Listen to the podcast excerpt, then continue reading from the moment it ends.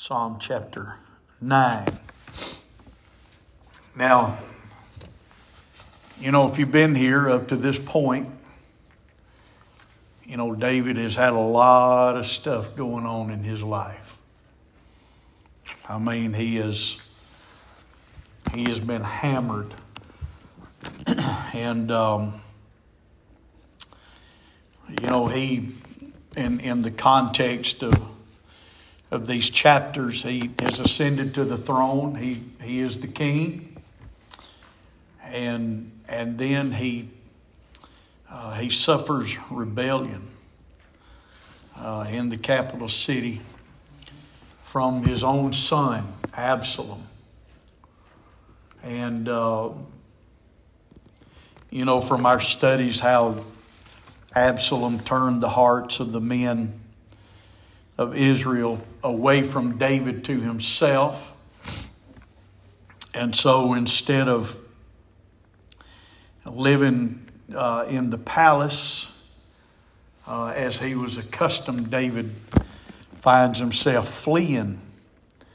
He's living in the fields again. And, uh, and he leaves part of his family in Jerusalem and takes part, you know, with him. He um, he he has uh, men that some of them are mighty men, very capable uh, war fighters, uh, aligned with him, and um, but still, as as if you know, living in the in the deserts and sleeping in caves, you know, was not enough. Then you know he's he the, the pain of rebellion in his own house, and um, all that goes along with that. He went through a range of emotions. We we studied. Uh, he was very very depressed. Uh, he was despondent. He was he was discouraged. His mental and and his emotional state at times were not good, and he evidenced that in the words that he used, and we we looked at all of that. And so now we come to to this ninth chapter, which is the last chapter in this context in, in which David is writing. And, um, you know, he begins to talk about, about praising God. And there, there are some who, you know, will say that um, uh, in this psalm, Psalm chapter 9, you know, the rebellion has not been put down. Some who say that it has been. And I, I tend to believe, you know, due to the heading uh, of the psalm, that the rebellion is over. It, has been put down, and, and Absalom is dead now. Uh, David's son. And so he, he, he looks at all of that and and he begins to talk about praise and, uh, and, and praising God and how he's going to praise God. And so, so this one psalm is, is broken up into three separate divisions.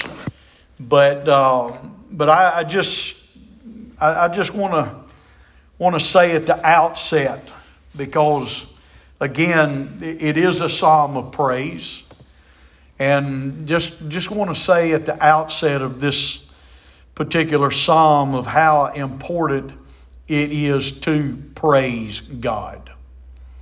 There's power in praise. And, and we, we find examples in Scripture that it, it really doesn't matter what circumstance of life that you may face or how difficult or how trying or how hard, uh, you can praise God at any time. Even in the toughest of times, you can praise God. And, and there's power in praising God.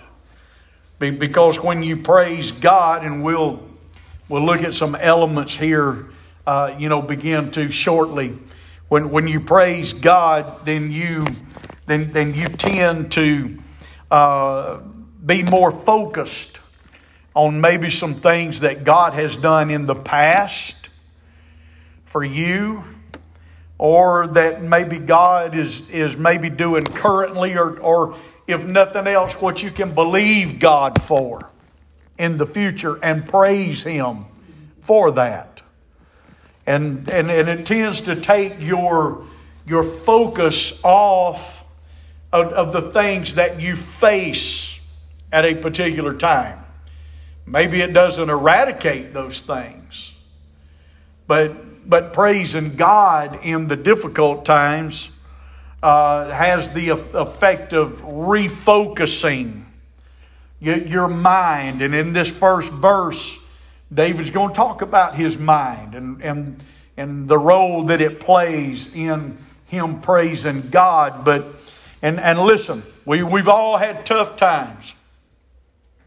Every one of us. We've had tough times. We've had hard times, and, and no doubt we will again in the future as God tarries His coming.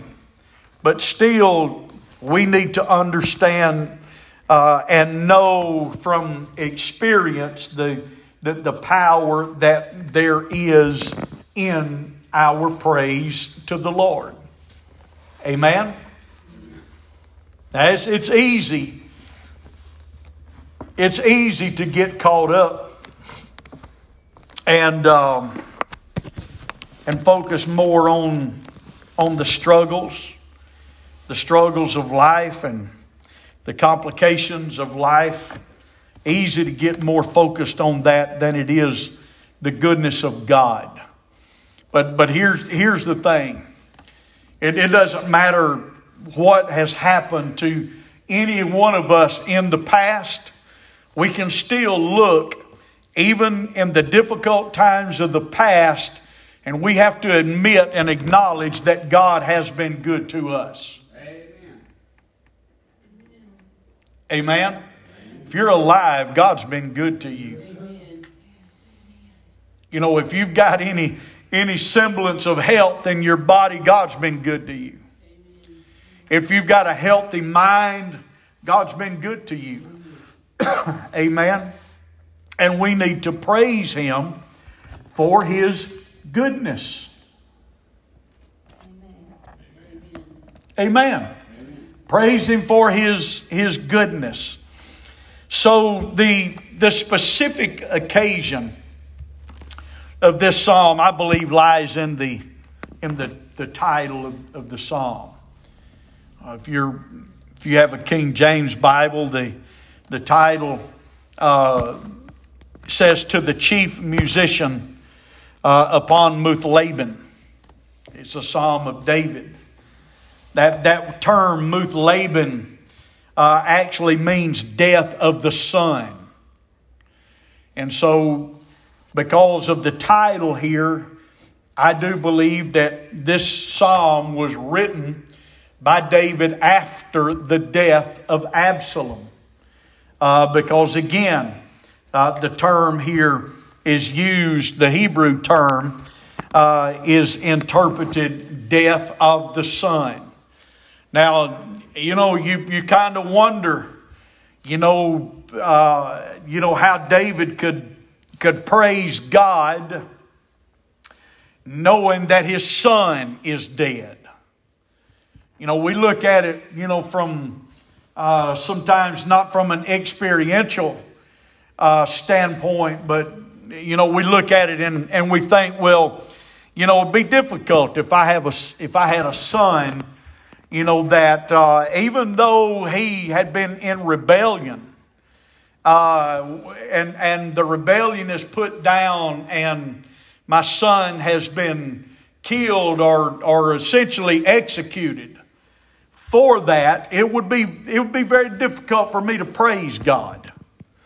But I think in I, I think one lesson that we can learn from Psalm chapter 9 is the fact that even though contextually Absalom was dead, it was David's son, he, he found that even in the death of his son, that he could praise God with his whole heart.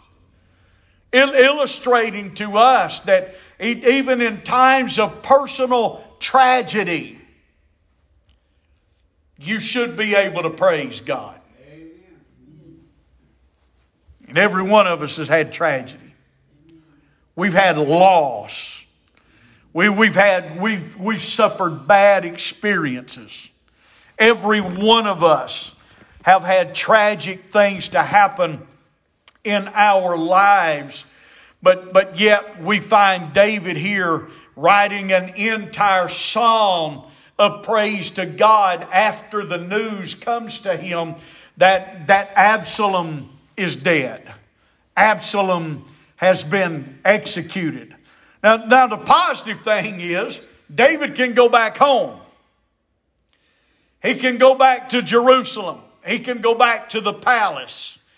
But, but the lingering issue here is, is the, the effects of the rebellion and then the ending of that with the execution of Absalom. Now, you know, we, need, we need to look at this and we need to look at these examples that we have in Scripture as things that really, really happened. They literally happened.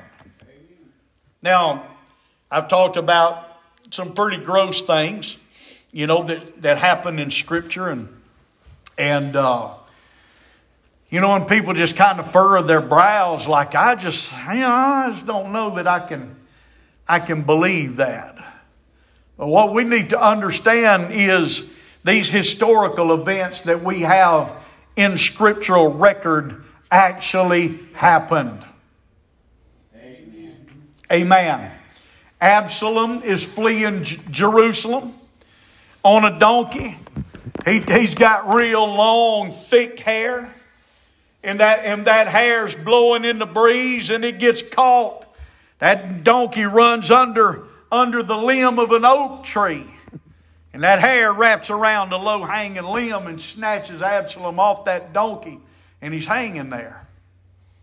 He can't get a loose. He's at the mercy of somebody, and, and somebody goes to, I believe it was Joab, and said, Absalom's hanging in a tree over there. And Joab says, I'll, I'll deal with this myself. I'll take care of this. And Joab goes over and he sends a spear through Absalom. And Absalom dies hanging on the, the limb of that tree. Now, this really happened. This really happened. It actually happened. And, and it really happened after this fact that David could pick up the anointed pen and parchment and, and write the, the inscription to the chief musician upon, uh, upon Muthlabben. I'm going to write a psalm of praise. It, what, what this is literally saying is David saying, I'm going to write a psalm of praise to God upon the death of my son. And, and you say, well, how can that be? Was David, uh, was David glad that, that Absalom was dead? No, we, we know through Scripture that that is not the case. He mourned the death of Absalom. But, but what David is, is helping us to understand is that even in the worst times of life, people can praise God. Amen. Amen. In the worst times. You say, well, it, it's kind of hard for me to praise God when, when things are really bad and things are not going well. And, and, and indeed, according to, to the flesh, it, it is hard. But, but if you can get your mind and your focus on, on the goodness of God, listen, it, it, it doesn't matter how much I've been in pain this week. God is still good. It doesn't matter how bad I have hurt in my body this week, God has still blessed me. I'll tell you how bad it, bad it was. Monday, my wife didn't work Monday and she was home when I got home and I come dragging in the door. I don't know, maybe a little after lunchtime. And she said, You know, uh, did you have a good day? And I thought, what a dumb question. Here I am dragging myself in the house. I'm hurting so bad I can't hardly stand it. And I said, No, it has not been a good day. Well, now, wait a minute. You're, you're the preacher. So, I have bad days just like you do. I have pain in my body just like you do. And I told her, I said, the only thing I'm interested in right now is getting a shower and dragging myself to my room and laying down in the floor so that I can I can stretch out. And and and I was there I was there most of the rest of the afternoon was I not? Because it it just it painful. Just wasn't a bad, was not a good day. Yesterday was a little better but not much. Today, about like yesterday, neither one of them as bad as Monday, but, but that's the reason I said it seemed like it's been a long week.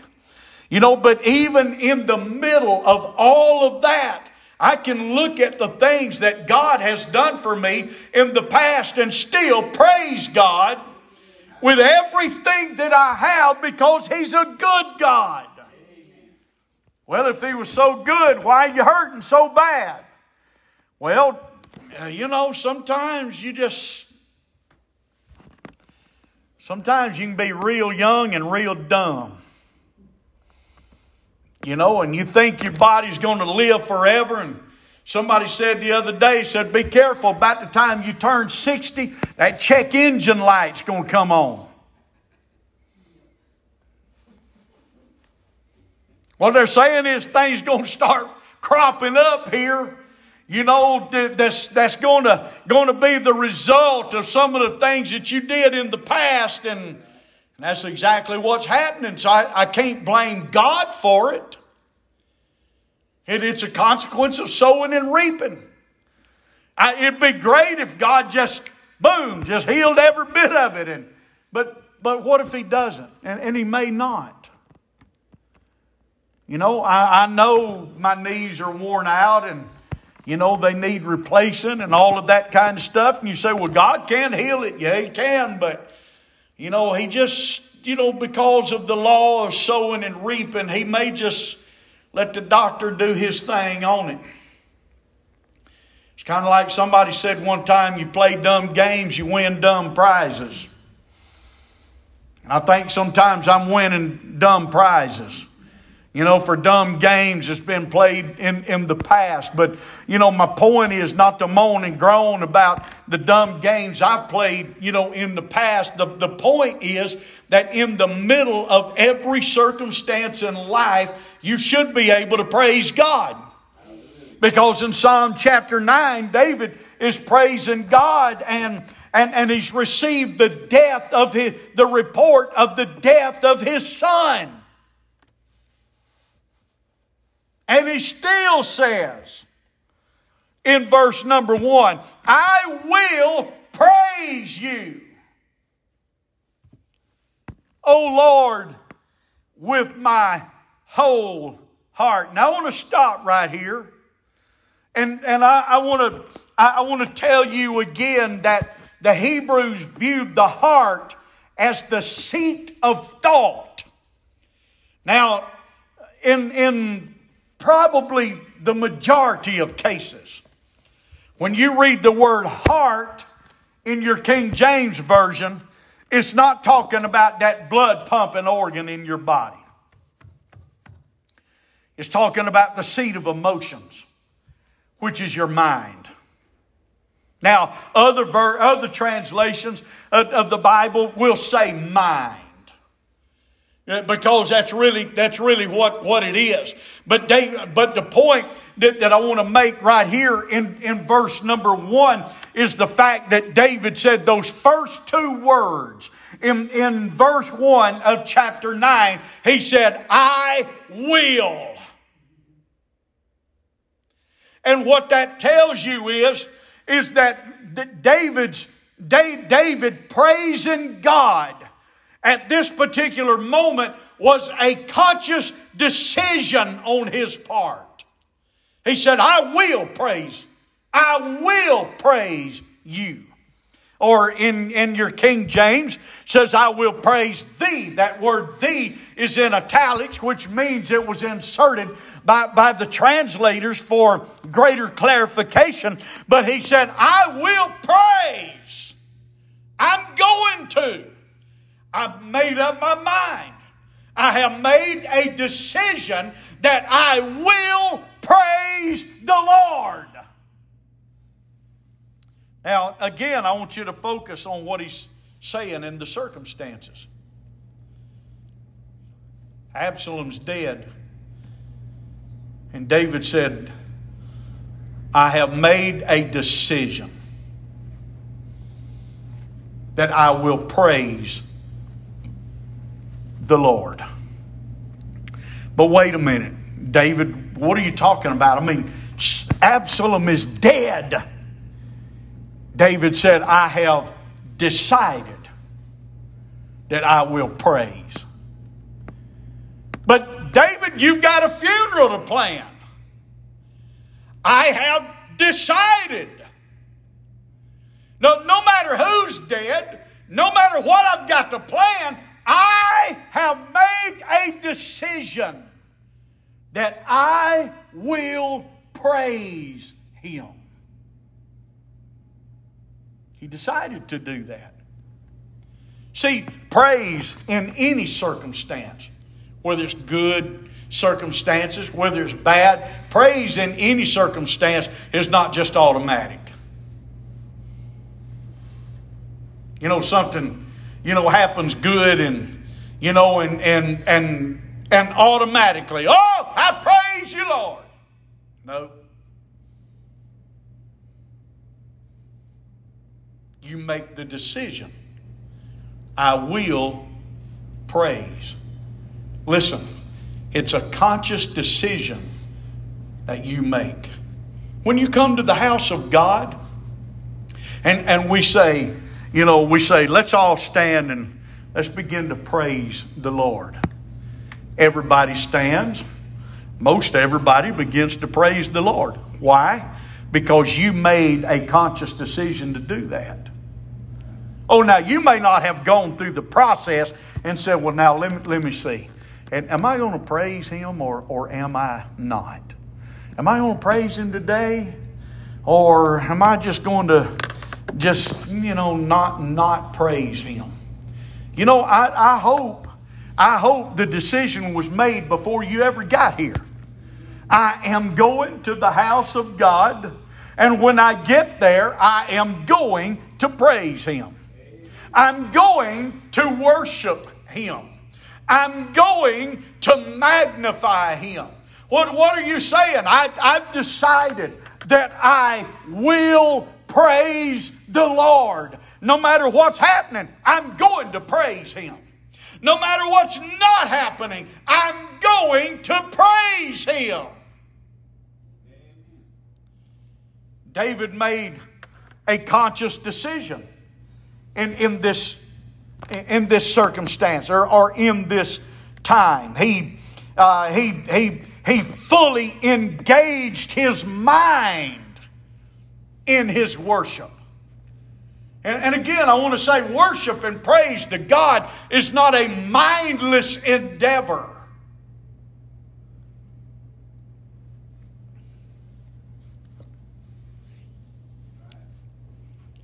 Even when I pray, it's not a mindless endeavor. I choose the words that I use when I pray to the Lord. Now I pray, when I pray to God, I pray just like I'm talking to, you know, just just like he was sitting in the chair, you know, right there. I, I, I, I talk to him just like I talk to any human being.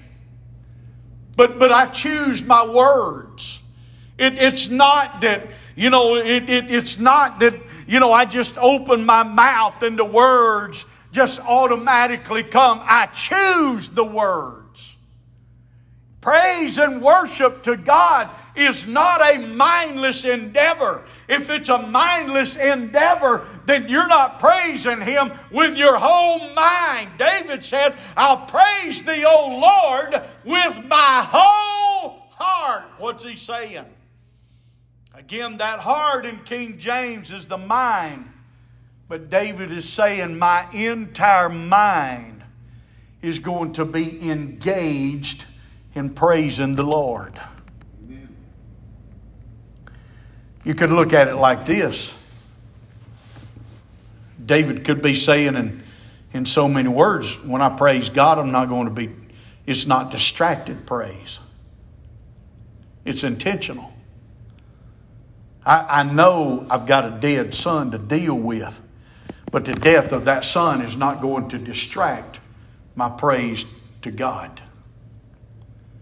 my entire mind is going to be involved. Now, now here, here's, here, here's our problem sometimes, and obviously it was problematic in, in David's time too, the re, for the reason that the Spirit of God chose the words, you know, that, that we read in Scripture. But see, we, we, we can think that praise and worship to God is a mindless act. We can say, let's stand, let's, lift, let's all lift our hands and let's begin to praise the Lord. Well, we can stand, it can be automatic.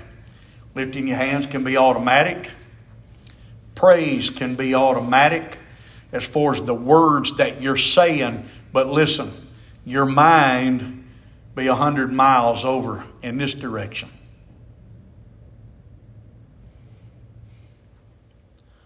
Oh, my hands are raised.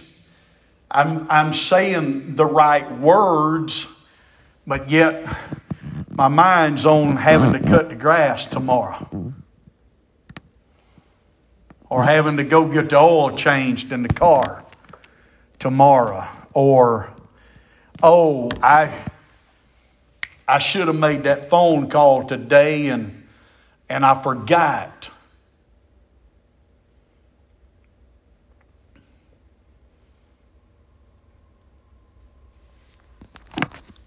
What is that?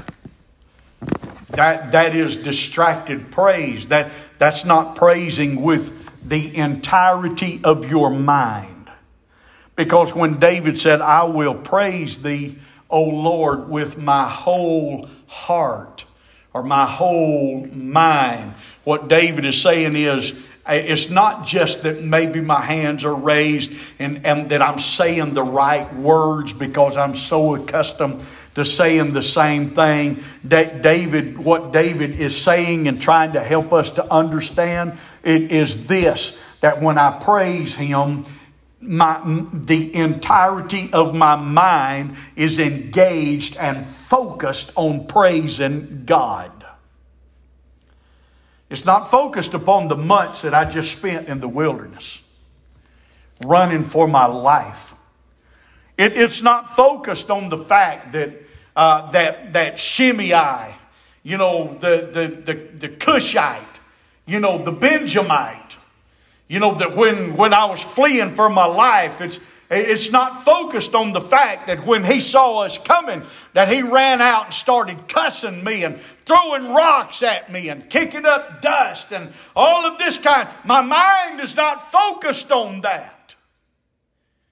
My, my mind is not focused on the incident of Sheba when, when I'm running for my life. All of that is not going to distract me when I praise Him. The fact that, that, that Absalom is dead is not going to be a distraction when I praise Him.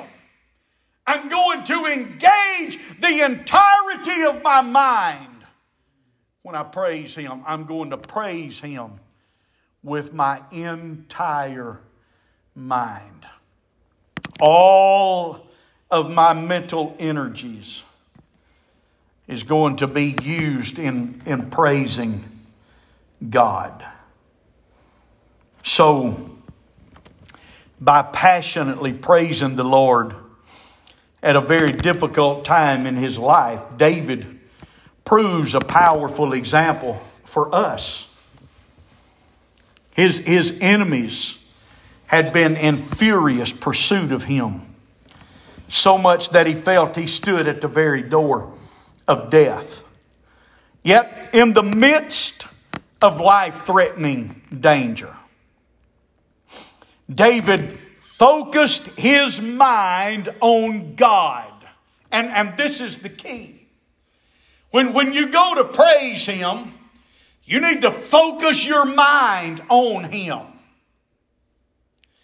Don't be distracted by anything else.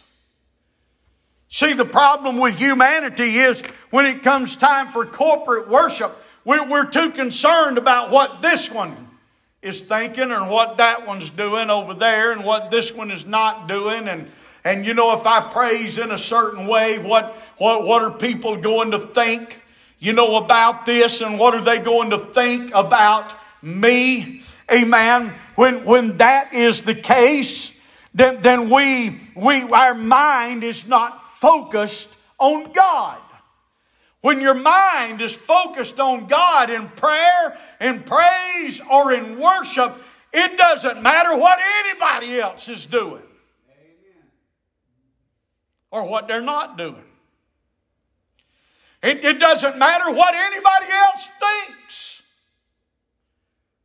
Why? Because my entire mind, I am focused solely on the Lord.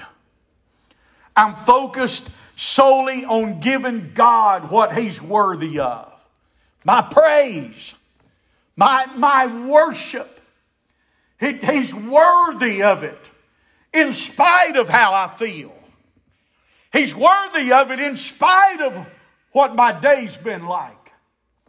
He's worthy of it in spite of what I left at home, the problems that, that I left at home. God is worthy and He is worthy of me engaging the entirety of my mind and focusing solely on Him when I praise Him and I worship Him or I pray to Him.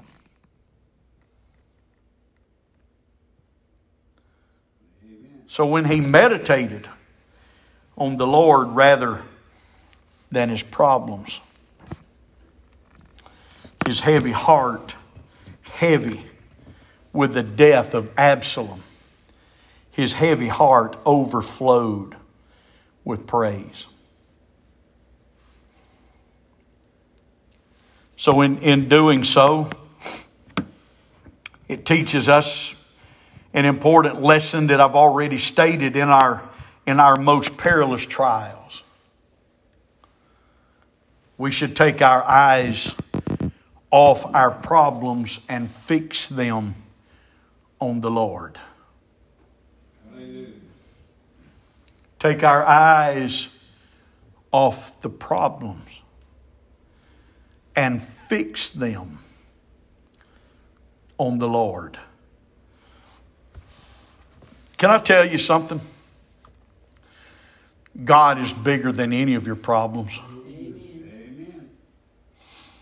God's bigger than any of your trials. He's bigger than any of your hurts, your pains. The, the problem is, comes in when we focus, because when you focus on, on, on something, it makes it bigger. Right. See, the Bible says, what the, the psalmist wrote and said, Oh, magnify the Lord with me. Let us exalt his name together. Now, think about this for a moment. How do you magnify the Lord? Listen, a God that fills all of the universe. How do you magnify Him? What happens when you magnify something? What happens? Makes it bigger. Makes it bigger. These glasses that I use, it's nothing but a magnifying glass. They call them readers, $3.50 at Office Depot. But see, when, when I look at the pages and I look at words on the page, it's blurry. I, mean, I, I can't even read it. it. It's all blurry. But then when I put something on that changes the perspective of what I'm looking at, now I can read every word on the page. In fact, I can even see very clearly those little bitty dots on there. That's called a period. I, I can even see all of that. Why, why is it? It's because these have given me a change of perspective in, in words that are written at a, at a certain distance. And so these words have become magnified See, it's not that the words are, are any bigger. They stay the same size. In fact, mo- most of your Bibles are, are written, if you're familiar with, with computers, most of your Bibles are written in either 8 or 9 font. Now, that's not very big. But I'm going to tell you something. At no point in time does those words get any bigger. It doesn't, it doesn't all of a sudden go to 10, 11, 12, 14, 16 font. It never does it. But what these do is gives me a change of perspective on the written words that I can't focus on and and now I can. So when the psalmist said, "Oh magnify the Lord with me," he's not saying, "Let's make God bigger." Let's make God bigger now. And see, here, here sometimes we, because we don't engage our mind in what we're doing, we'll, we'll say things like, Oh, I magnify you, Jesus. I magnify you. Let me ask you a question. When you say, Oh, I magnify you, Lord, what are you saying? I mean, in your mind, what are you saying? When you say, I magnify you, Lord. And, and we hear preachers get behind the pulpit and they use that certain tone and, and that certain shakiness. Oh, I magnify you, Lord. And we think, whoa, man, the anointing. Now, what are you, what are you saying? What are you saying? When you say, I magnify you, Lord. What, what are you saying to him? I'm making you bigger. He already fills the universe. But the psalmist said, Oh, magnify the Lord with me. I know that. But what is he saying? When he says, Oh, magnify the Lord with me.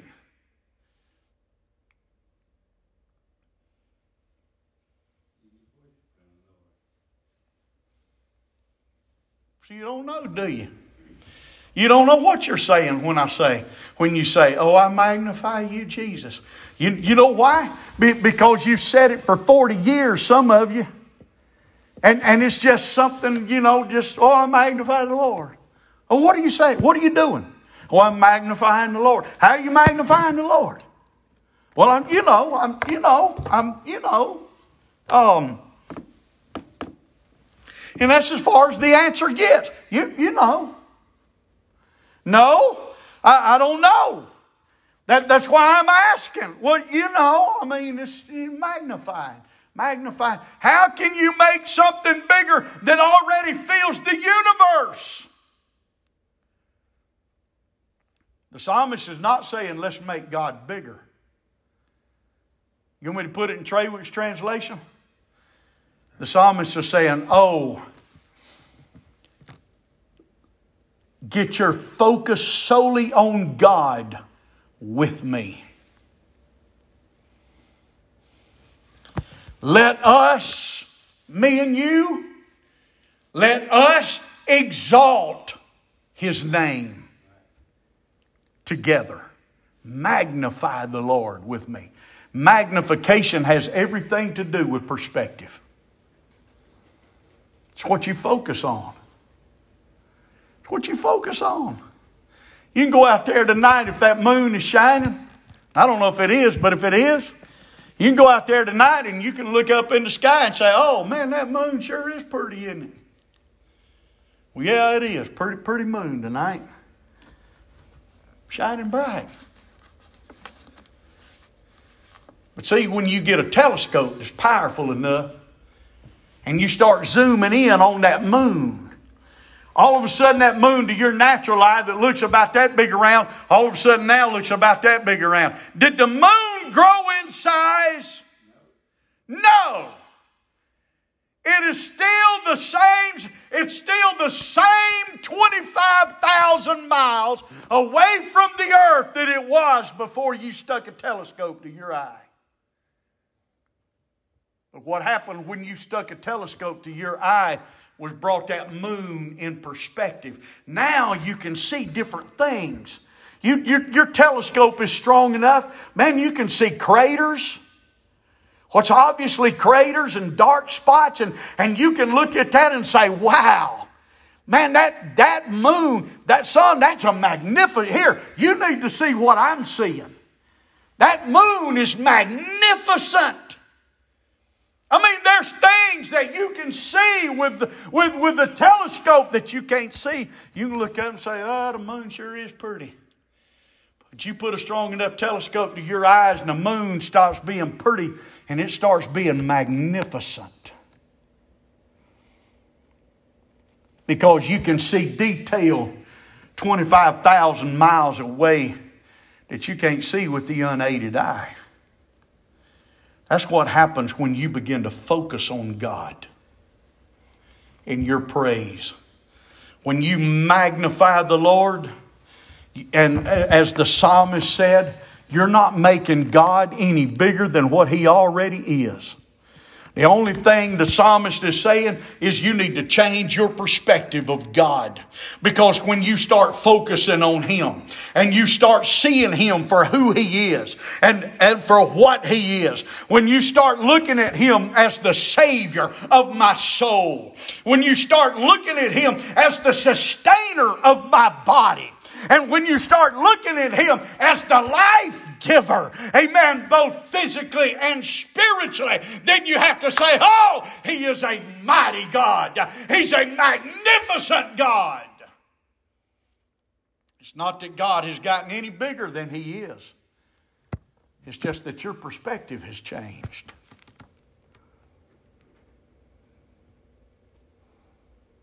Amen. Your perspective has changed about the whole thing.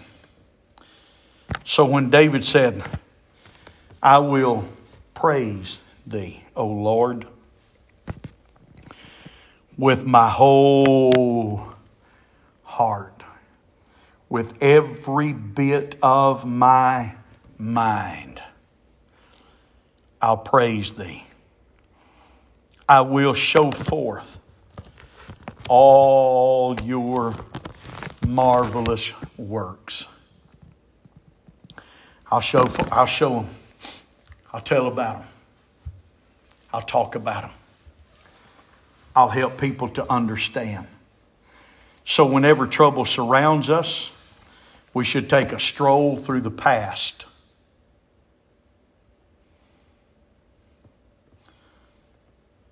because every one of us can rehearse his or her personal history and testify to God's faithfulness.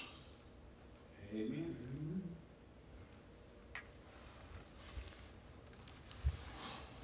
I was an alcoholic, but God was faithful to me. I wasn't. I'm using that as an example. I, I was an alcoholic, but even in all of that, God's been faithful. God took, God took care of me. I, I was a drug addict, but God's been faithful. I was a, and, and you can fill in the blank because it does not matter what's in the blank. You take a stroll in the past and you start looking at it and you start counting the ways, and you have to come to the understanding and admit God has been faithful to me. Amen. Amen. I, I was not an alcoholic. I was not a drug addict. Never been addicted to nicotine. But I will, I will tell you this I had my vices that, that were just as bad as anything that, that anybody else could do. I had my vices. And while people can stand and say, you know, God delivered me from alcoholism, from drug addiction, you know, from whatever. God delivered me, and that's, that's a great testimony. Say, God was good to me, God was faithful to me because He kept me. You know, in all of that, God kept me. He's been faithful to me. And I can stand and say, well, I had my own problems. I can look at what God kept me from. See, and it is no greater demonstration of the power of God to keep me from some things than it is to deliver you from other things. Same power of God. When we understand that sin is sin, doesn't matter what it is, sin is sin in the eyes of God. I, I can look back in my unregenerate days and say, God was faithful to me. God was good to me. That's the reason when I praise Him, I'm going to praise Him with all of my mind. I'm going to praise Him. My mind is going to be engaged in what I'm doing. Amen. Just give you a little personal example. Maybe, I shouldn't. Maybe I'm too transparent. I'll just give you a little personal example in, in closing.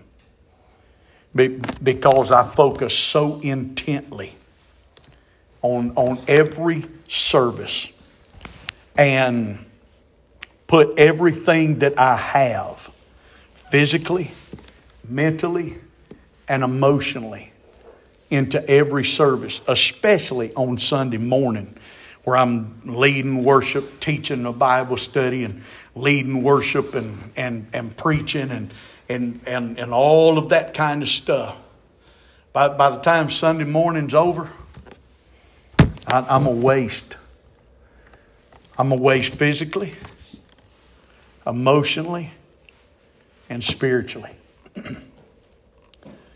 because I do it with all of my mind. So when I get home, the only thing I'm interested in is changing into more comfortable clothes and getting in my recliner or laying in the floor.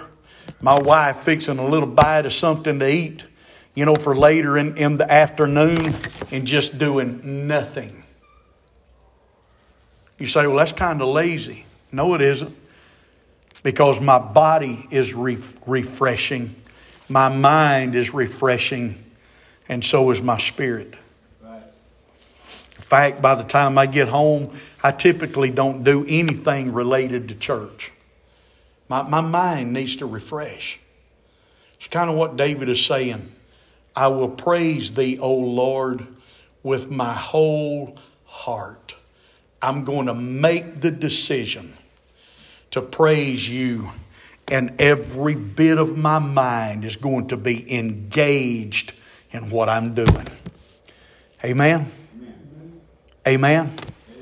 If David did it on the heels of Absalom having a spear run through him while he's hanging in a tree helpless, If David can say, I'll praise you, O Lord, with my whole heart, right in the middle of that situation, I'm telling you, there's nothing that you and I face that we cannot praise Him for or praise Him in the middle of it.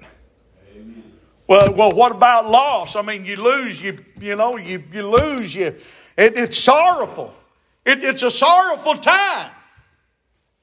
I I know. I know. See, there was a man by the name of Job that lived about the same time Abraham did. Job lost all his kids. One fell swoop. They're all gone. They're all dead.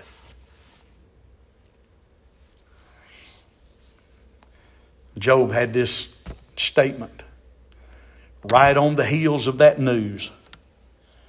The Lord gives, and the Lord has taken away. But blessed be the name of the Lord. What's Job saying? God's been good to me. He gave me all these kids and, and they're gone. But God is still God. And His name is still a blessed name. Amen. Amen. So in, in the middle, in the middle of it, in the middle of sorrow, I was reading the other morning about them two old boys two old sons of Aaron, Nadab and Abihu. You remember those characters? I mean, God had no longer told them, you know, where to get fire, you know, from to take and put on the on the altar of incense in the holy place in, in the tabernacle. Them boys just thought they knew better than God. Your, your, your, your King James version calls it strange fire. A different translation uh, calls it abominable fire. And they offered that up to the Lord, and the fire of God came down, boom, killed both of them boys instantly. Here's what God said to Moses I want you to go to Aaron. I want you to get his brothers, those brothers, his sons, their brothers, you go in there and you get them boys in the, in the clothes that they're in. And you to take them with outside the camp and you're to bury them.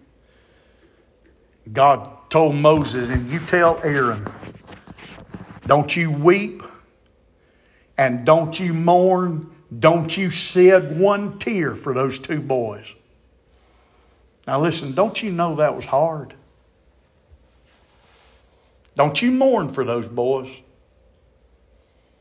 That, that, that, was, that would be a hard thing to do. To, to have a, you know, two sons killed at the, in the same thing, same fell swoop. And, and God says, Don't you shed a tear. Don't you go through a mourning stage. You act like nothing ever happened. That'd be difficult. That'd be tough. So we, we do mourn. Things happen trauma happens to us. But David has given us the illustration in Psalm chapter 9 that even in the middle of tragedy, you can determine that I'm going that you're going to praise God with all of your mind. Amen. Amen. God bless you.